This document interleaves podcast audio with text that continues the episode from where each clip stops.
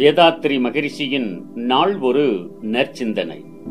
பிறப்பின் நோக்கம் வாழ்க வளமுடன். ஆறாவது அறிவை கொண்ட இந்த மனிதன் வாழ்வின் நோக்கம் அறிவு முழுமை பெற வேண்டும்.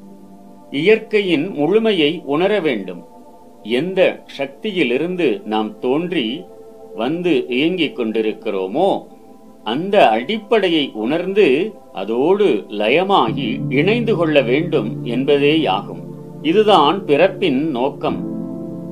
This and this alone is the purpose of life சுருங்கச் சொன்னால் இயற்கையானது பல படித்தளமான பரிணாம இயக்கத்திலே தோற்றங்களாகி ஓரறிவு முதற்கொண்டு ஆறறிவு வரையிலே வந்து மனிதனாகி தன்னுடைய மதிப்பையும் தன்னுடைய தகைமையையும் தன்னுடைய அழகையும் ரசிக்கவும் உணரவும் அந்த இயற்கையே எடுத்துக்கொண்ட ஒரு உன்னதமான வடிவம் எதுவோ அதுதான் மனிதன். மனிதனில்தான் அறிவினுடைய முழுமையை பெற முடியும். பழக்கத்தின் வழியே நாம் சிக்கி தேவை பழக்கம் சூழ்நிலையின் கட்டாயம் இந்த மூன்றினாலும் உந்தப்பட்டு செயல் செய்து கொண்டிருக்கிறோம். இவற்றிலிருந்து விளக்கம் பெற்று விளக்கத்தின் வழியே நாம் வாழ்க்கையை மாற்றி அமைக்க வேண்டுமானால் உடனடியாக விளக்கம் வராது.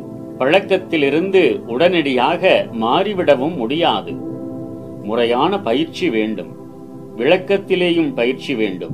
அப்படி விளங்கிக் கொண்ட பிறகு நாம் எங்கே இருக்கிறோம்? எங்கே போக வேண்டும்? அதில் உள்ள வேறுபாடு தூரம் என்ன என்பதைக் கண்டு படிப்படியாக தன்னை மாற்றி உயர்த்தி அந்த இடத்தை அடைய வேண்டும்.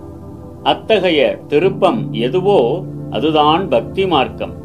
ஞான மார்க்கம் எனப்படும் ஆன்மீக வாழ்வு ஆகும். வாழ்க வளமுடன். நம் கடமை